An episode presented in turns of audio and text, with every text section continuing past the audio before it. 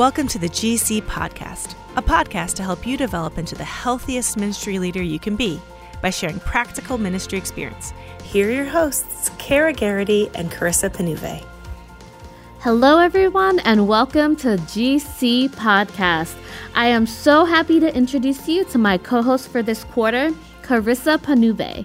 Carissa is a GCI member in the Fiji Church, and she's currently based in Thailand because she is a swimmer and she is full time training for the Olympics while in Thailand. So she is awesome in that way. And in uh, her GCI congregation, she enjoys youth get togethers, fellowshipping within the church and sharing with with each other both joys as as well as burdens and so i'm so happy carissa um, to welcome you as my co-host on the podcast for this quarter thank you so much for being here with us Hi, everyone, and hi, Cara. so grateful for the opportunity to be here and co host alongside you. I'm so excited to get into it. Absolutely. So, why don't we just jump on in then? in this episode for today, we're going to be exploring um, with Elizabeth Mullins, our guest, what role inclusion and, and belonging plays in the mission and witness of the Love Avenue. So, Carissa, when you think about belonging, what comes to mind for you? Hmm. Well, I feel like belonging is about comfortability and inclusion. Mm. And there are different factors that come to play to feel that or feel those things, um, which are attitude of people around you and the environment you in. Um, to me, I feel that actions speak louder than words. So actively mm. being there for people and their needs, I think, helps them feel included. And um, yeah, just when you're not feeling like you're being judged, you feel comfortable. And I think that mm. helps feel like you belong. Yeah, I really like that that point that you make that actions are louder than words when it comes to belonging. So thank you for sharing that. Let's go ahead and listen to what um, Elizabeth Mullins has to share in our interview. Hello, friends, and welcome to today's episode of GC Podcast. This podcast is devoted to exploring best ministry practices in the context of Grace Communion International Churches. I'm your host, Cara Garrity, and today I am overjoyed to interview Elizabeth Mullins, who is a GCI elder and works with the media team as publications coordinator. Thank you so much for being here with us today, Elizabeth. Oh, thanks for having me. I'm pretty fond of you, so this is going to be fun. Oh, it is going to be a lot of fun. and especially today, we're going to be exploring what inclusion and belonging have to do with the ministry of the Love Avenue. And so I'm really excited for that. So let's just jump right on in and and start kind of there. What what does creating an inclusive community have to do with the ministry of the Love Avenue? Well, everything, right? um, our desire, you know, for others to experience belonging with us, particularly in the Love Avenue, you know, so ultimately, Jesus is the one making the invitation. Um, and he's invited all. Mm. So that's why inclusion matters. Uh, are we done? Is this shortest podcast ever? I mean, we could be done right there, right? I mean, that's a lot. But but seriously, you know, what are we even talking about when we say the word inclusion? Yes. You know, and I think in GCI we have this good practice of walking the what question back to the who question. So who are people included into? Mm. You know, we're included into the life of the triune God. And and I know that our listeners know this right? I, I believe that we believe this. So then the question becomes how do we reflect that? Yes. Right? How, how can I welcome in new people? How can I gather with new people whose lived experiences might not look anything like my own and still communicate to that person that you belong and you're called into the body? And what in the world does that even look like? you know? yes. Eh, eh, you know, Cara, when you asked me to do this podcast, I, I had doubts, and I, I told you You know, I'm not an expert. But but I do look forward to wrestling with this, wrestling with this topic with you today and I feel like I have more questions about inclusion than I have answers. Mm. But you know, if this conversation increases our awe and wonder for an inclusive God, then I think it'll be good. Amen. And I, you know, there's something about that posture, Elizabeth, that I think is um, part of that that holy mystery of of being the church, Jesus's church in the world. That sometimes we have more questions than answers, right? but it, mm-hmm. it doesn't it doesn't rest on us, as you said. Jesus is the one that's choosing. And it's in him that, that we're included in the life of the Father, Son, and Spirit. And so at the end of the day, it's not that we need these nice, clean cut answers to what an inclusive community, what belonging really even means and looks like, but it's how are we participating? In the belonging that mm-hmm. God has already created? And how are we allowing Him to bring us deeper into that in real, tangible ways? Kind of like you were saying, putting flesh on our theology, making it mm-hmm. real, incarnational in that sense. Absolutely. And mm-hmm. so, you know what what you were saying this this idea of we have we believe this and we believe the who we're included in. So what does that actually mean? What does that look like? Let's start with what do you believe some characteristics of inclusion and, and belonging are? Mm-hmm. Yeah. Well, first, I just want to back up for a second and, and say that I appreciate um, what you just said about putting flesh on it um, it does seem like we could talk about belonging, we could talk yes. about inclusion all day, but it has to be experienced. And yeah. um, I was just saying to someone recently that community is like this giant learning lab. Yes. right? Yeah. yeah. but so what are some characteristics of inclusivity? Um, I hope you'll be patient with me because this this first thought that I had might be more abstract than you intended, but I, I trust that as we keep going, we're going to get more concrete, more specific. But um, the first thought that I had actually speaks to motivation. Mm. And you know, I don't know if if if some of our listeners are like me, but a lot of times I'm not interested in a bunch of how tos until you've convinced me of the why. Yes. mm-hmm. So for me, an important characteristic is witness. Something I've been wrestling with is that inclusion is actually my calling. You know, that if if we're part of the body of Christ, we are part of the church, that we're called to bear witness to this reality of belonging. And, it, and it's not always visible. It's not always visible to other people. So we we witness to that. There's a quote I heard years ago that I love, and I'm embarrassed that I don't know who said it. I even tried to look it up, but I can't find it. So I apologize, I can't source it. But it says, the church is the visible manifestation of the invisible reality of the kingdom. Mm. Isn't that good? That's real good. yeah. Yeah. So the if the gathering church is this thin place, right, where the veil is pulled back, that's a responsibility to bear that witness to people that they are included in the triune God. Colossians 1:15 says that the Son is the visible res- representation of an invisible God. And you know, not that we're not God to anybody, right? we are not we are not Jesus to people because we're all we're setting aside that savior complex, right? Yes, amen. we're trying to but aren't we called to participate in that reality? Yes. And I'm convinced that that participation holds this kind of holy tension. You know, the way the way that so much of our Christian life is a paradox. You know, the way that a paradox is is two seemingly opposite things but can both be true. Mm-hmm. You know, like the already, not yet. And I believe that discipleship asks us to live into that tension of paradox.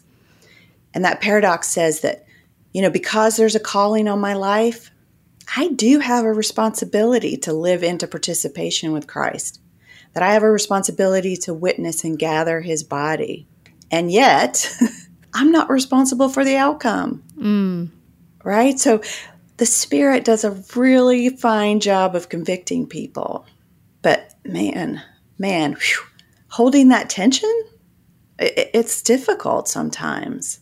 Oh, well, I was I was just gonna comment on what you're saying. I think what you've named is so so important um, for a couple of reasons. First, getting to this, you know, why is this even important? It's not just we want you know, sunshine and rainbows version of church where we're talking about an inclusivity of can't we all just get along, right? Can't we all just have fun together and hold hands in a circle? That's not what we're talking about. What we're talking about, I think you've you've gotten right to the heart of is that when when we talk about the church, the people of God, the kind of inclusion that we are called to, it's because of who God is and who we mm. are as the as the church and the the God and his kingdom that we're witnessing to. He's the one doing the including. It's his kingdom that's an inclusive kingdom. We're just participating in it. And so it's not just because, well, we think it would be better if everyone just get along. You know, we think it would be mm-hmm. easier if there wasn't, you know, whatever, or if anyone could just show up and walk in through the doors. It's kind of, like you said, there a responsibility because of who our God is, because of how he works, because of his ways, because of the kingdom that he is bringing at hand and will establish for all of eternity. And and so what you name about even sitting in the paradox of that is we do get called into participating and then also hold loosely that we're not responsible for those results. So it's you know, we don't want to fall into that trap of it either, right? but we don't let mm-hmm. ourselves off the hook for taking seriously that if if we're taking seriously that our God is who he says he is and we're witnessing to a God who has included all people, wouldn't we bear witness to that and make that a little bit more tangible, make that a little bit more experienced here on on earth on this side of eternity i think i think that that's so important because like you said before we even get to the how to's why like why should we care you know? And we should care because mm-hmm. god has showed us that he cares. So that's yeah that's really really good. Thank you for naming that for us elizabeth. Um, and you can go on. What else were you going to say about some characteristics of inclusivity? Yeah th- thank you for your thoughts. I i love that phrase of holding loosely and I think that's that's an important characteristic, and it's it it lends to what I was going to say next is because it can be difficult to hold loosely and to live in that tension. I believe another important characteristic is courage. yes, you know, because we we we will have fear, and yeah. we but we can face our fear with courage because I mean, what what does the testimony of the Bible tell us? You know, what can separate us from the love of Christ? What can threaten our inclusion in this membership? You know, mm. the, our full membership as God's children? Nothing. Mm-hmm. You know, if our full membership is contingent on Christ and his finished work, then that should fill us with courage and hope and, you know, lead us to ask the next question, which is, okay, how do we image this in community now? Mm-hmm.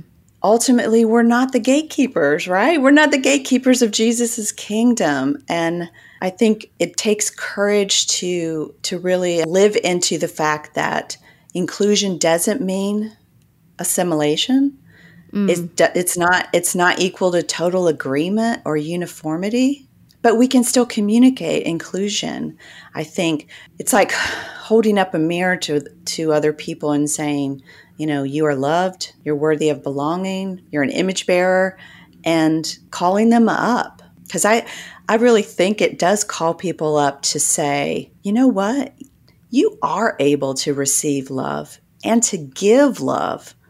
This is your true self. Mm. You know, and so I'm I'm just learning to remember that it's my calling to witness to this inclusion and and that it's it's going to require courage.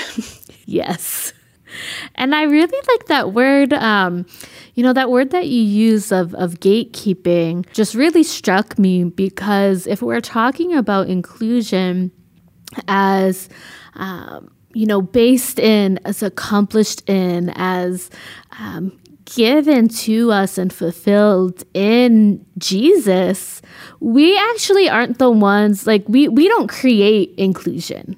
God is the one creating and gifting this inclusion to us. And and so really at the end of the day, it's just responding to that reality of inclusion that we're invited to participating in that. And so I like that that image that you you know, kind of evoked of gatekeeping because when we're not participating in, in inclusion, it's not like that inclusion doesn't already exist in Christ. Mm-hmm you know but we yeah. can as communities of gathering believers act as gatekeepers to others experiencing this reality um, that that we know and should be actually proclaiming and witnessing to rather than gatekeeping. But it's not that we create the inclusion or not, because Christ has already done that for us. And so I think that's a powerful word to think about. Are we gatekeeping others' experience of Christ and His kingdom?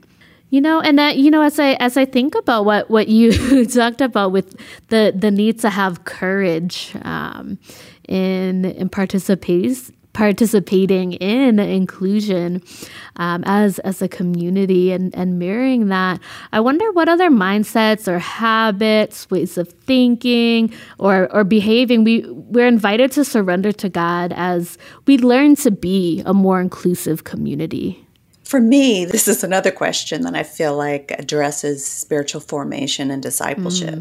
Because mm. as Christians, shouldn't we, of all people, be open and curious and humble?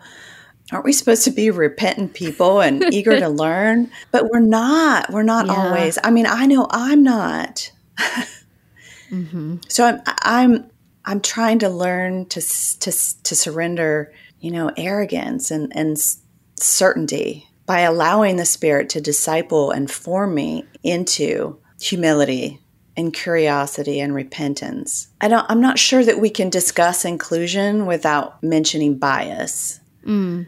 And a lot of the conversations that I have heard around bias, I've heard that people will have a fundamental question, and that's, Am I good?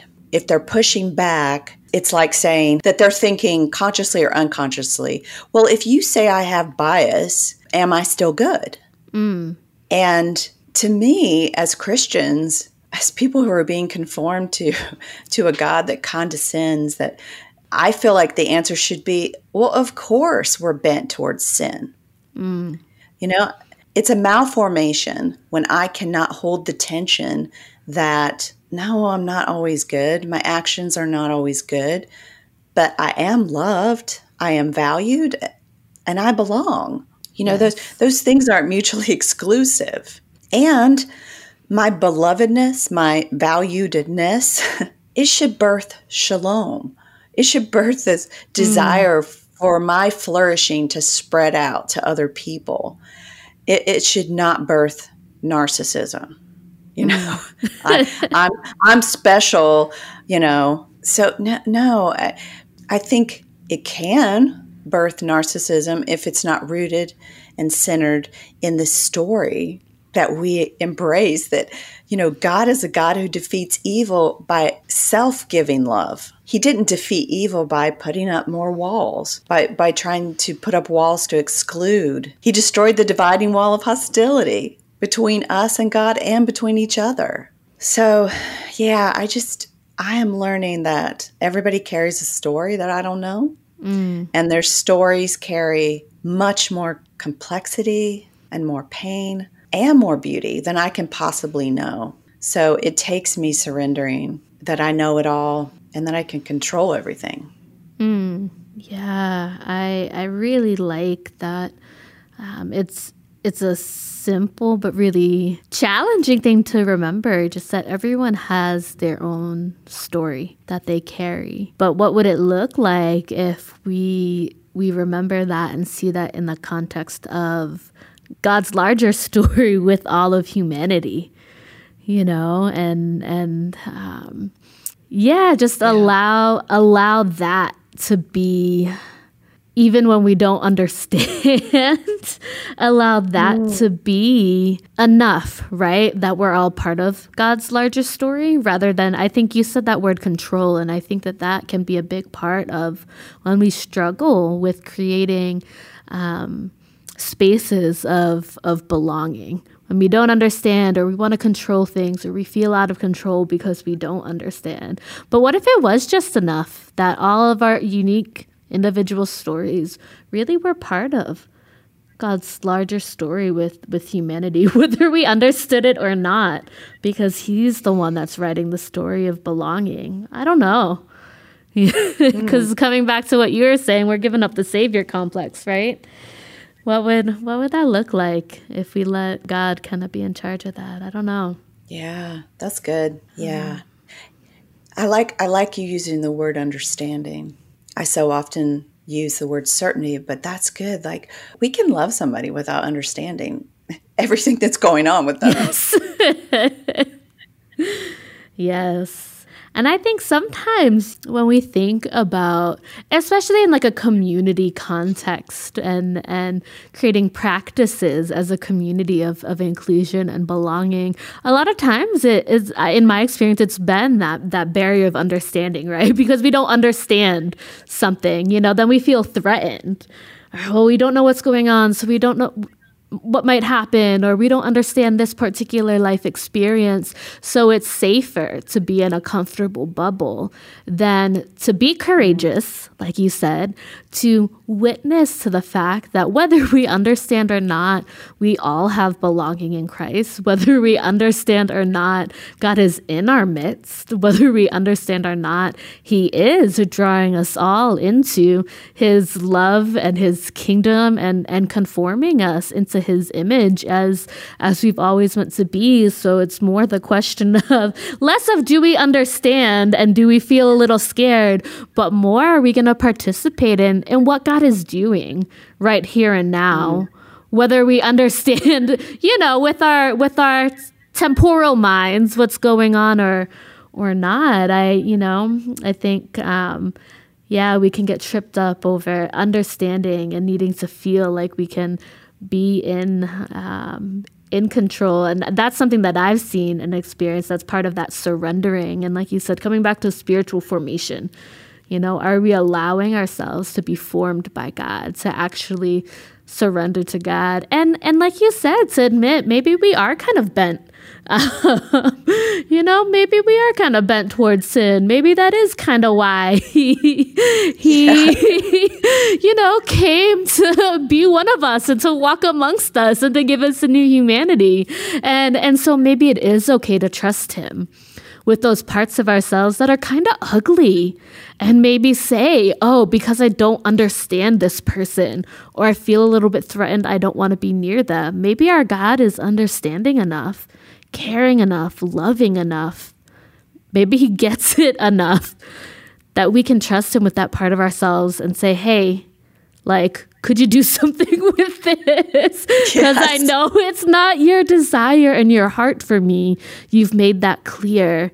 But the reality is, this is where I'm at, you know? And I think that he's a God that is so happy and so willing to to transform his people into the wholeness and the new humanity that that he's always intended for us but if we're stubborn and say oh no we could never think that way we're not sinful people um, right. I think we miss out a little bit on that that beautiful opportunity to be transformed by him in community with others.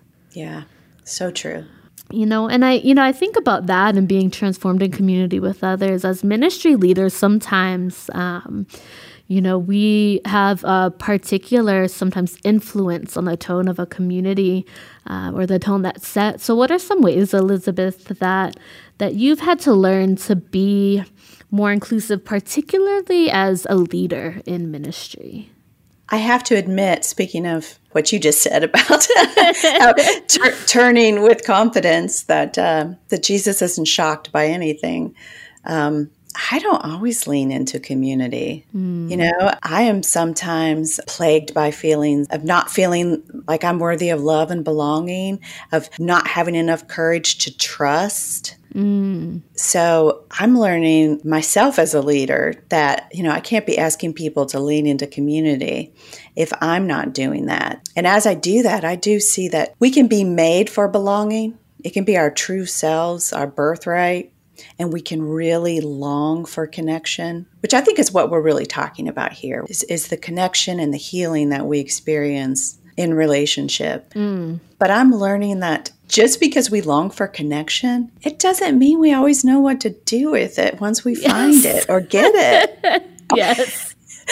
I mean, proximity in a gathering is not enough. It's not it's not like it's this chemical reaction, you know, just add a little vinegar to baking soda and voila, you know. we we can gather together, but it doesn't always mean there's going to be instant connection or that we're going to experience intimacy and trust, which I think is ultimately what what we're hoping for is I believe Jesus when, you know, he says that, you know, we're better together and that he is going to conform us to his image. And the body is one of the ways that that happens. But I am learning as, as a leader that so many of us, we did not have attuned, empathetic caregivers when we were growing up. We simply did not learn healthy connection developmentally. Mm-hmm. Like I said, I have a lot of questions, but one thing I think I'm convinced of that it's a skill set we can develop. Yeah. You yes. know that that we are being transformed by Jesus's presence. Um, and that the Holy Spirit is tutoring us to be other centered. So, for me, part of becoming a healthy leader is taking stock of my own trauma and the areas where I'm identifying that I lack emotional intelligence. You know, and maybe that means seeking out therapy. Mm, yes. You know, but am I able to identify my own trauma and my own hurts? Do I even know how to identify my own emotions so that I can observe and identify it in other people? Mm. I, I, I think that's important for place sharing. Can can I sit in the discomfort of another person's pain? You know, w- without it making without feeling like I have to fix it or run from it or, you know, make a joke. And I'm going to have a really difficult time of, of doing that, of place sharing, if I haven't owned my own pain. Yes. I also believe that a new person's question will be, whether consciously or unconsciously, uh, you know, am I too much? Mm, mm-hmm. If we're sitting with another person and their emotions, whether they're whether it's joy or whether it's sadness. You know, how are we answering that question of am I too much? Mm. I believe that discipleship has this beautiful circular quality. You know, that I, I am being formed through the solitary, I am being tutored by the Spirit, I am being changed by Jesus' presence, but I'm also being formed by the collective. I, I want to read a quote um, from Cole Arthur Riley in her book This Here Flesh that I think really speaks to to that concept. Yes, and she and she says um, we're made for belonging, and maybe you've heard it said that you need to learn how to be alone before you can be with someone. But I say you have to learn how to be with and part of something in order to know how to be alone. I think it's only in a deep anchoring in community that one can ever be free to explore the solitary. End quote. So yeah, I'm I'm trying to learn that the Spirit disciples me in and through community. Mm. Yeah, and I love that. Just thinking even about that question of, am I too much? right? So as whether ministry leaders or or just members of a gathering church community, part of part of creating spaces of belonging is is there actually space for us to exist with one another? And if we're not, tutored and practicing as you as you're speaking to of of just existing alongside one another mm. then can, can we feel like we belong can we feel like there's enough space for us if we're always feeling like we're bumping up against you know maybe someone's discomfort with how i'm feeling right now or things. So that that ability to to grow and to learn ourselves in community yeah that's not something i would have i would have thought of but i i really appreciate um, that you bring that up because how we move through a space and how we um, even understand and know and familiar with how we're moving through a space does impact, right? We are communal beings. We are created for connection. It impacts, right? How that space is received by other people or whether people um, can be received into that space, right? And I'm sure we've all felt that too when maybe we've felt too much for other people. Mm-hmm. Um, because there just wasn't enough space for us to to belong and just exist in that moment. And so, I yeah, I think that you've named a really, really um, important way, but uh, maybe not right off the bat, obvious way that we as um, ministry leaders and, and members of, of the gathering church community can um, you know be intentional about learning and practicing to be more inclusive people people of belonging that's excellent. Mm. So as you know, you're you're you know journeying in um, you know developing what what belonging what inclusion what these these rhythms and practices looks like how are you learning to share um, what you're learning and how you're growing with the the gathering church community so that we can um, maybe all start to grow a little bit more together? Yeah, I I feel like this is question where we can where I can start getting a little more concrete. but I am chewing on what you just said, so I just want to pause for a minute. Yeah. I appreciate the affirmation from you because I wasn't sure that what I as I was wrestling through this if it's if it's too like too abstract, too ethereal.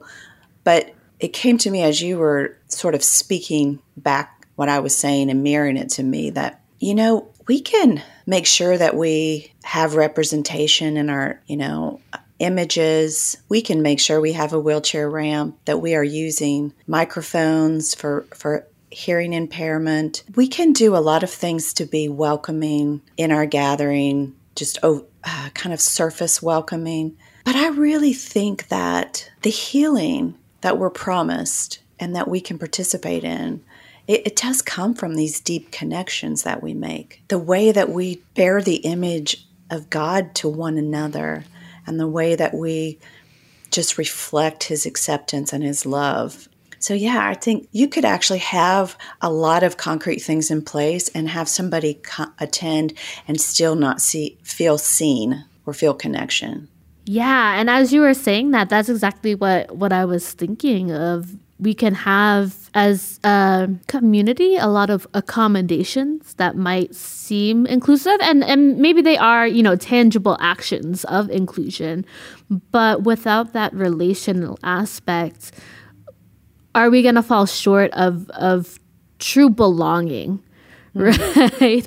because, you know, f- for example, if you have, you know, a ramp for somebody with, um, you know, a, a physical challenge who, you know, can't walk up the steps or something so they can get into your church building, but then everyone's too uncomfortable to look them in the eye and greet them. Yes. Because their disability makes them uncomfortable. Is that I mean, yes, your your building is accessible, but are they going to feel belonging? Exactly. Yeah. And so yeah, I think I think what you've named is, you know, that's the real um that's where the church comes in and I think can can mirror the belonging of the kingdom versus just the accessibility that is like pretty standard um, in a lot of places in the world, right? um, mm-hmm. But I think this is where we're called to that higher um, that higher calling of of the belonging that that we find and can participate in in God versus just like some architectural feats. Yeah, as you were saying that, that's yeah. So you can you can get in the building without being seen. I think you're right about that. Yeah. So t- to your question, back to your question, we're both I, like, "Woo!" yeah. I think this sort of gets to both. Maybe it straddles yeah. the fence of we're talking about connection, but hopefully, um, I was trying to think of some tangible things. I like that you use that word tangible. So, you know, we're recording this in August, and the podcast won't be published till October. But I had recently helped uh, work on a church church hack um, that we can we can put in the show notes. But you know, it's not official. But as I was working on it, I jokingly to myself was called was titling it "Don't Be Weird," and I kind of have to explain, uh, give the whole backstory for why I landed on that word weird, at least for myself. I know that words can be loaded and they can carry different meaning for different people. You know, when my husband Anthony and I were replanting or relaunching a, a congregation in Hickory, my mantra for that for that fellowship, um, when we would be talking about welcoming guests and welcoming in new people to our gathering, I was constantly saying, we're going to eliminate the awkward. Mm. but I, I've actually had to repent and rethink that phrase because I was thinking about it. Can getting to know a new person feel awkward and uncomfortable? Absolutely. Mm-hmm. it, it, can, right? When I say weird, I guess I'm thinking more of behavior that isn't, that's not going to be received as courteous. You know, in the US, we use the word weird in sort of this fun loving way to mean unique or eccentric, you know, like keep Austin weird. So, you know, so I don't mean that. I don't mean unique and eccentric. All of you people out there being unique and eccentric, you just keep trucking on. So, no, but I I think of it this way, Cara. Have have you ever had an encounter, you know, that left you feeling uneasy or confused, and and afterwards you turn to a friend and you just say that was weird. Yes. yes, that kind of weird. yeah, like I think we've all had that where we're trying to connect with somebody and it just we're missing each other poor you know we're always going to miss each other a little bit but i mean like in a way that you're just left feeling like that was weird. You know many of our gci leaders have been through the giant core training and that's an important part of of that training. Remember was to ask the question what is it like to be on the other side of me? Mm, mm-hmm one of the ways that I'm learning, I'm really trying to answer this question. that I'm I'm learning to share about inclusion is learning self-awareness. So when we're getting to know new people, when we're welcoming guests, we do want to eliminate the weird as far as behavior that's rude or specifically behavior that's self-centered. You know, I think our gatherings can feel weird if there's a lot of ambiguity and chaos. And we definitely don't want to be coercive to people. And I think we can be received that way if we overtalk. You know, if we're doing all the talking or we're asking intrusive questions. Hmm. My favorite question for new people when they're when they're talking to me is is to say something like, "Oh, that sounds wonderful," or maybe it's awful. You know, you know, that sounds awful. Would you like to tell me more about that? Mm, hmm You know, so then the ball's in their court. They can take the lead if they want to tell me more or if they don't. Yes. I also think, like we were talking about tension and the paradox of calling, but it's but holding loosely to the outcome. I think hospitality invites us to lean into to tension also. And I think in pictures, in thinking about hospitality, I imagine this like a sliding scale.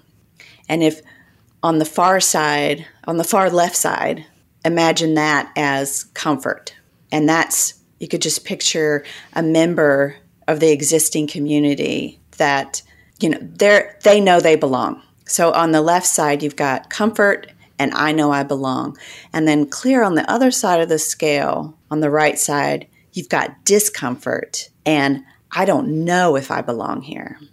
I don't know if I can belong here. And to me, hospitality looks like if I'm over there on the left side of comfort, can I move towards the other person's discomfort? Can I have the space to hold their discomfort and my discomfort for a little while just so I can join them there in order to bring them along back over to the left into mm comfort. Mm-hmm.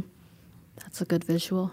Yeah, so it's meeting new people can feel uncertain, especially when we make an idol out of being in control. It can, including people, can feel uncomfortable and awkward, but I think that we can embrace that tension for the other person's good. Yeah, yeah.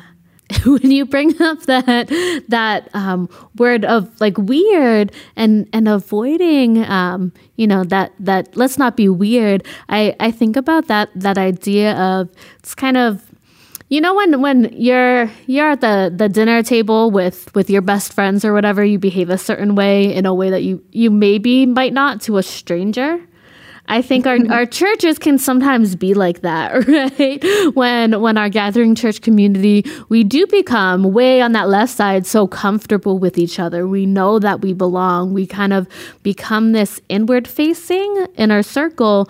But isn't it kind of weird when somebody new or a stranger accidentally gets caught up in that and they don't know what's going on or they don't know what to expect. They don't know what those inside jokes mean. They don't really know um, if they're even supposed to be there. I think that's that's that kind of weird that maybe you're talking about where when we're thinking about the love avenue and and witnessing and and being engaged in the ministry of, of Jesus' mission, we don't want to be so, um, some different phrases for it are like closed set or inward thinking, where it's just about me and my table with my, my group of best friends that we have all our inside jokes. And it's really weird if a stranger comes up and we don't actually welcome them in in a way that is reasonable, right? Because we're still acting like like oh, mm-hmm. oh, like it's just us at the table, and so I think of that. You know, our churches, um, we can sometimes be like that, right? Because we're we're family. Um, and that's great, yes. but sometimes family has guests over for dinner, and you probably should act right so that that guest feels welcomed instead of overwhelmed a little bit. Um, and that's where I think you're saying that hospitality comes in. You know, how do you bring them into the family versus let them feel um, ostracized because they don't know what's going on in that family dynamic or environment? Yeah, that's a good example. Yeah. And and how often, you know, after you've eased somebody into your inside jokes, you know, they do become family or a close friend, you know, but you mm-hmm. while you're in that getting to know phase, you you're going to be other centered for them. Yes. That and that idea of other centeredness, I think, is really key.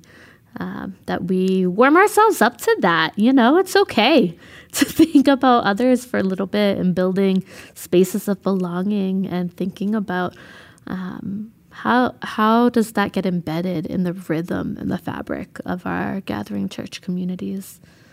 And so, you know, uh, as as we're getting closer to wrapping up our time, just quickly, I know that we've been talking about some really, um, some really great stuff, and and I think that it's really important in how we witness to who our God is, and it's also um, challenging right we've talked a little bit to that and so just what are some uh, you know some challenges that you could name of um, building rhythms of an inclusive community that um, you know you just want to name so that we're maybe aware of and can be prepared for when we um, encounter them on the journey? Yeah, I think we could do an entire podcast on this, um, but for for sake of the listeners' time, I will just kind of drop these in here. I I think a big challenge to an inclusive community is that the existing community will likely have to make some changes mm. for new people. We'll have to we will have to make some accommodations uh, for people to feel like they belong. And and honestly, the opposite of that can we just name it? That's cultish. You know, that's when that's when a church feels like a private social club when the new members are expected to make all the accommodations to mm. belong. That that's actually cultish. mm, yeah, very closed closed set, you know? Mm-hmm. Yeah. Mm-hmm. And I think if you're going to have if, if an inclusive community is a is a important value for you, your church is not going to look like a monolith. It's, it's not going to be homogenous. Mm. But we can honor the image of God in other people without full agreement. We, we can say, you know, I see God in you. I value your belonging without full uniformity and assimilation. Mm-hmm. And it, it also challenges us that we've got to separate behavior from belonging. Mm. Do I know what this looks like? Not, not always. I mean, this this is this is where the stuff, you know, this is the stuff as we were saying. But but I honestly do believe that we can hold up a mirror to people, you know, say that it does call people up to say, look, you're included in this community where we participate in Jesus's healing. And because he's healing us, we don't harm ourselves or other people and and then we trust the spirit's work in their life mm. yeah is that close yeah yeah no and that's that is the stuff like you're saying that's the hard messy um what is it you said earlier kind of the the lab of community right mm-hmm. it's not it's not cut and dry but it's good and sacred work mm-hmm. yeah what are what are some of the risks if if we don't meet these challenges of nurturing inclusive community? What's at stake? Mm.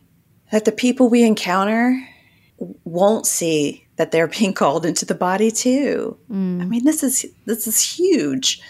If the gathering church promises connection and inclusion and healing, and not if, I mean it does, but so if what other people have experienced is rejection and exclusion and harm, then gathering is going to feel pretty terrifying to them. Mm. You know, hmm. so why would we put up additional obstacles? And and this formation that occurs in his body, uh, it counters that narrative of shame and isolation, and that's the that's the biblical testimony that our belonging to the body of Christ is healing, and we really are better together. Mm. Yeah, yeah. And it's almost, and I'm hesitant to say these words, so I want to bring us back to um, what you mentioned about this paradox of tension that we're invited into the responsibility of participation, but not, we don't shoulder the responsibility of results. But it, it almost seems, you know, after our conversation today, that, that in some way, what's at stake is, is the witness of the church. Mm. Because if we're not living as the church witnessing to the the belonging of God's people, what are we witnessing to, right? Who are we witnessing to? And so I say that not to, and the reason I hesitate is it's not in a scary way of, oh, now we got to hurry up and get our witness, get our act together. Um, but to say this is not just, um, you know, a, a cute little you know, ministry ministry hack, right? This is how are we faithfully responding to what God is doing in our midst and who He is. Mm-hmm. You know, years ago, I used to uh, love um, Christian artist named Jennifer Knapp, and one of her f- songs that I loved was a, like an allegory about the bride of Christ. And there was a line in there that said, How dare you say that she's broken and used? Mm. And I that makes me emotional just saying it. But it came to mind when what you, with what you were saying is that the church is is his spotless bride and he adores her. Jesus thinks she's beautiful. So, man, we got to participate in that beauty. yeah. And it's a wonderful thing. A wonderful thing. Yeah. As messy as it is, as we're learning, it's a beautiful thing. In our last few minutes, I do want to give us the opportunity to get um, maybe even more practical about what this, you know, what this can mean um, in the day to day living of of the church body. Um, and I do want to name too that we, on this side of eternity, um, we have limits. We have temporal limits. Um, individually collectively and so there's there is discernment that that is important when when we're um and that's part of you know, building what inclusivity, what belonging looks like for each particular gathering church community. Um, you know, for example, I have particular limitations by the languages that I speak at this current place and time, right? And that's just a reality on this side of eternity. But given, you know, that kind of context, what are some ways, let's just brainstorm quickly um, before the end of our time together. What are some examples of ways that the Gathering Church can think of? Um, can take seriously removing barriers to become more inclusive to God's people. I like what you said because we we can't be all things to all people. Right. Because actually, that's that's sort of what we were saying about if you get underneath inclusion, it's really about the connection. if you can't connect, right? You know, that, and and um, Heber Ticas has done such a great job in helping us see the difference between uh, mission missional and missionary. And you know, if you if there's no commonality, then you're probably being a missionary. right there are things that we unintentionally, barriers we unintentionally erect, um, particularly for folks with disabilities. You know, we have a church hack on accessibility, and we can we can link that in the show notes. Here, here's what I what I want to say too about what we can do, and I hope this is concrete. Go for it. Um, I, I feel like another question a new person is going to be asking consciously or unconsciously is Am I too different? Mm, mm-hmm. So we've really got to think about how we're answering that question. You know, because we can say with our mouths and with our signs, all are welcome. But what are others experiencing with us? Because mm-hmm. we do mm-hmm. experience belonging in our bodies. Yes. We want to be fully seen and fully loved. We want to show up with our full selves. And, and the incarnation teaches us that our embodied experiences matter. So therefore we do see we see race, we see gender, we see disability, you know, we, we see family and marital status. We can acknowledge the differences. And because the society, you know, elevates certain identities over others, it just does. We see able bodied, married, educated, folks without intellectual disabilities, folks that aren't neurodiverse, elevated all the time. So we have to, I think as a church, we have to ask are, are we elevating certain people groups? Or do we have a diversity in our, like the, the images that we use and in our leaders? You know, if only one type of person is being represented, who might be erased? Who, who who's being erased by this? Mm. I think our language matters. Just to give a few examples, I have been in far too many settings where multiple people u- use the phrase elders' wives. Mm. You know, so who's erased by that? We have elders that are unmarried, we have elders that have husbands.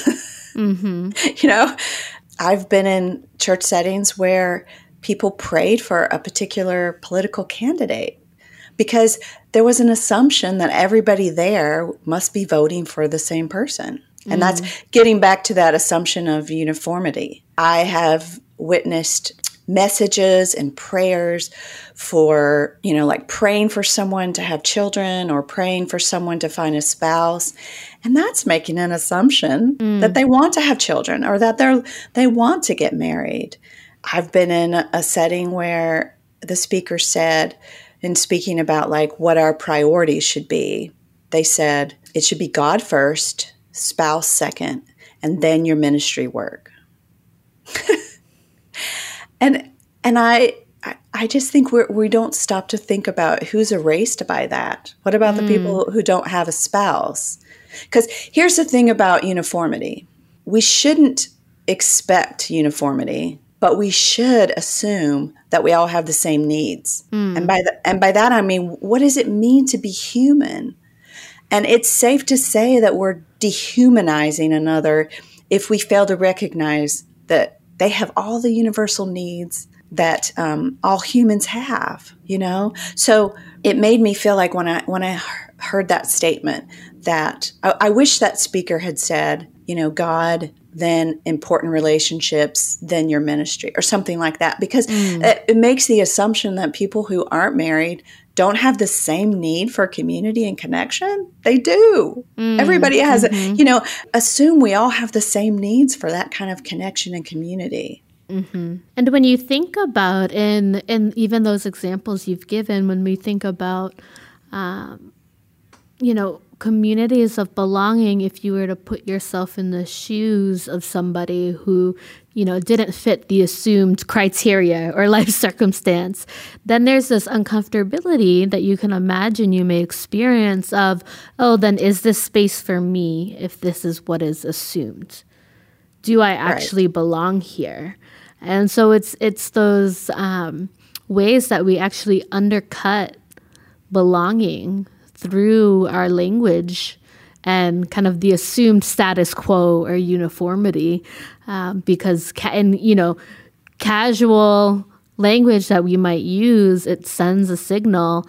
Oh, this is what you know, kind of the expectation or the standard is, and then if you don't meet that, it's oh well, do do I actually belong here? Is this space for me?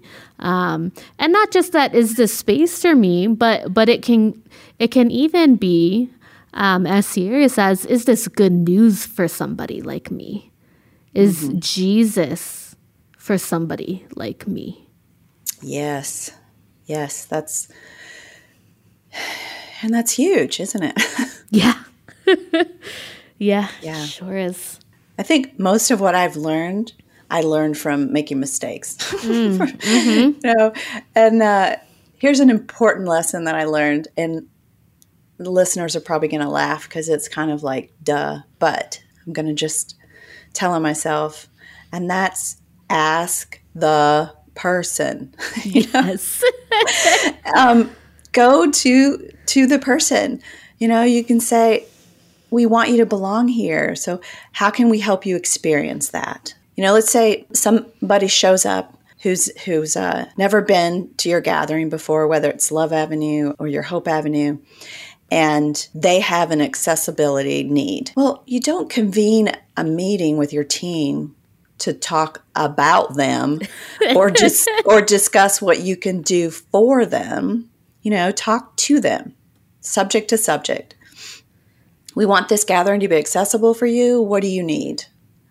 Mm-hmm. You know, if that scares you as a ministry leader, look, I understand that we may not be able to accommodate everything that a person asks for, but that's where the courage comes in too. I think. I mean, that's that's why we work these things out in community. I honestly believe that avoiding conflict it doesn't get us to deeper relationship. Mm-hmm. You know, mm-hmm. Research from social scientists are, are showing us that relationships th- that have no discord, that, that demonstrate um, no conflict, aren't actually the strongest relationships because people are probably repressing, hiding. You know, co- conflict is normal. Research that's coming out of psychologists and and therapists like that, they're saying that, you know, when people face up to conflict or acknowledge that there's been a rupture and then they intentionally make repair, that those are actually the relationships that have the most resiliency and have the most trust. You know, mm-hmm. I, I just don't think we can muscle our way into inclusive belonging by pretending that no differences exist. Yes.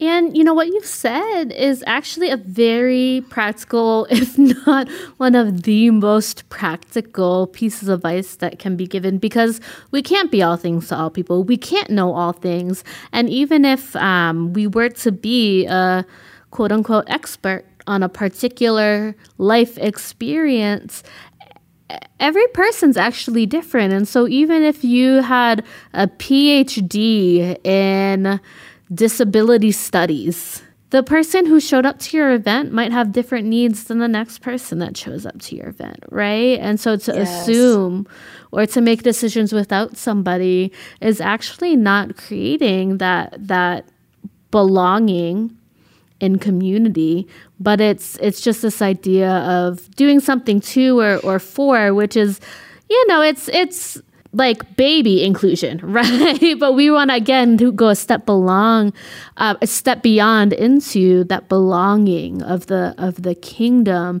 And so I think that that really is the most practical thing: is ask questions and be curious and go to the place that might be uncomfortable, but but that is relational because um, even with that particular example, you can meet all ADA requirements, but every person might need a different thing in order to um, fully be able to participate. And you don't know unless you ask, and you don't know what you can or cannot accommodate um, until you ask what that person may need. And that's the same with um, any kind of you know, matter of belonging when somebody is bringing their full self. No two people are exactly alike. And so to just make an assumption of, oh, that person's got a disability. And so this is what we're going to do for them because all disabilities are alike. Hello.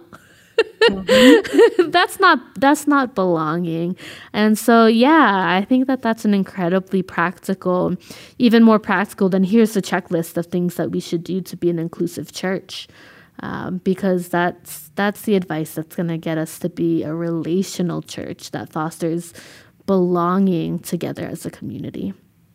And so, yeah. Um, with that, do you have any final words as we wrap up? We've been having too much fun talking, so it's about time to to close up for today. Yeah, no, I just appreciate the opportunity.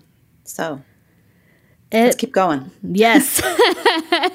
no, it has been such a pleasure having this conversation with you, Elizabeth. You've shared a lot of um, really meaningful insights that I will continue to chew on and that I hope our listeners do too. But before we wrap up fully for today's episode, um, I have a couple of fun random questions for you. If you are game, just whatever first thing comes to mind. It's like a lightning round. Just shout it out. Are you ready? I'm ready. All right. What fictional family would you be a member of? Umbrella Factory. Ooh, ooh that's a good choice. what is your favorite seasoning? Oh, garlic. Ooh, also a good choice. If you could invent a holiday, what would it be and what would you call it? You stumped me on that one. Um, it would be uh, a National Beach Day where you get paid to go sit on the beach and relax. I would celebrate that holiday. If you were an action figure, what two accessories would you come with? uh, a magic lightweight coffee brewer, so you could have coffee whenever you wanted, and um, a translator, so I could speak any language. Ah, I like it. I like it. What's something that always gives you childlike joy? Oh, um, I think just just just singing and dancing and joking around with my my two daughters and my granddaughter. Yes, Our I love family, that. Yeah. I love that. And then last question. Would you rather be able to run at 100 miles per hour or fly at 10 miles per hour? fly bird's eye view. Ah, ah, fair enough, fair enough. Oh, well, thank you for sharing some some silly insider knowledge with us, Elizabeth, and thank you for just being with us here today. I have had um, a lot of fun chatting with you, and it is our practice with the pod to end with a word of prayer. So, would you be willing to pray for our churches, pastors, ministry leaders, and gathering church members here with us today? I sure will. Father, Son, and Spirit, we love you. Mm. We love your church. We love the way that you have included us. We're just so grateful um, that you are who you are and that we are called to participate in that love. We ask for wisdom in knowing what that looks like. We often feel like we don't know what we're doing, but we are grateful that you are constantly with us and bringing us along, and that you don't lose lose uh, patience with us, that you gave us your spirit, that this, that you spirit are constantly tutoring us and showing us who God is, that you you are reminding us that we are rooted and grounded in Jesus, who is the ultimate unanxious presence. And because we're rooted in Him, that we can learn to reflect that to the people that we're ministering to. I thank you for Cara and for the work that she does. She makes it look so easy, but we know it's not. So we're grateful for her love for you, for for her discernment, for the way that she images you and includes new uh, young ministry leaders as her co-host. Um, we're grateful for the the people that she reaches out to and gives a platform to share their voice. Because I'm on the media team, I know all the behind the scenes work, so I just pray for for Rue, who is going to be mixing this, who is recording it now. Be with him. Bless the whole media team. Give them wisdom and discernment. We love you, Jesus, and we're grateful that you do hear our prayers and you've included us in your life. In your name, Jesus. Amen. Amen. One of the things that really struck me in uh, this this conversation that I had with Elizabeth was the importance of um, relationship and creating spaces of, of belonging. It's not, you know, just like a checklist of, okay, now everyone's included or now we've created a sense of belonging, but it's really grounded in um, how how we're building relationships with with one another. What was something that stood out to you, Carissa, from from our conversation? Oof, I think the list is shorter if we talked about what didn't stand out to me. Amen. There were so many points that were brought up um, that were really great and that I could personally relate to. But if I had to highlight one thing, I think it would be the quote of the unknown sayer, which yes, the church is the visible manifestation of the invisible reality of the kingdom which really struck me at how simply put it was said, but how deep and true it actually means. Yeah, oh, I loved that as well. Oh, thank you for bringing that back up as a as a highlight. And when we think about, you know, living out that that visible manifestation as one of um, you know, a person in our, our younger generations in GCI, what is something that you've experienced that maybe has helped create intergenerational sense of belonging and inclusion for you or in um, your local congregation in GCI Fiji?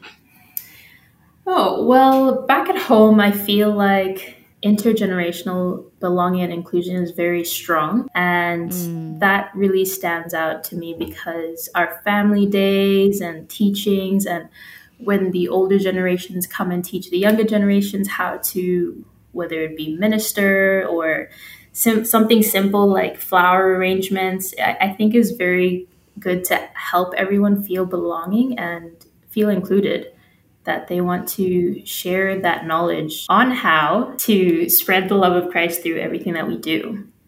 Yeah, I really love that the passing on of of knowledge and, and mentoring for for discipleship, right? The discipling amongst generations is something that can really um, nurture that sense of belonging and inclusion intergenerationally. That's a beautiful thing. I'm really glad to hear that. Yeah, so thank you so much for sharing that, Carissa, and that and that insight and experience of yours. You know, showing up in mission is is a big part of of just getting started and how we show up, I think is another thing that is just as important. And so the GCI Place Sharing series explores our posture as we show up in relationships with others. Can you tell us a little bit more about the GCI Place Sharing series, Carissa? Sure thing. Um, the GCI Place Sharing series explores the practice of place sharing through interviews, teachings, and a Q&A panel. Visit www.gci.org slash place sharing to check it out and learn what place sharing is, why it's valuable, and how it reflects the ministry of Jesus. Thank you so much. And until next time, everyone, keep on living and sharing the gospel. We want to thank you for listening to this episode of the GC podcast. We hope you have found value in it to become a healthier leader. We would love to hear from you. If you have a suggestion on a topic or if there is someone who you think we should interview, email us at info at gci.org. Remember, healthy churches start with healthy leaders. Invest in yourself and your leaders.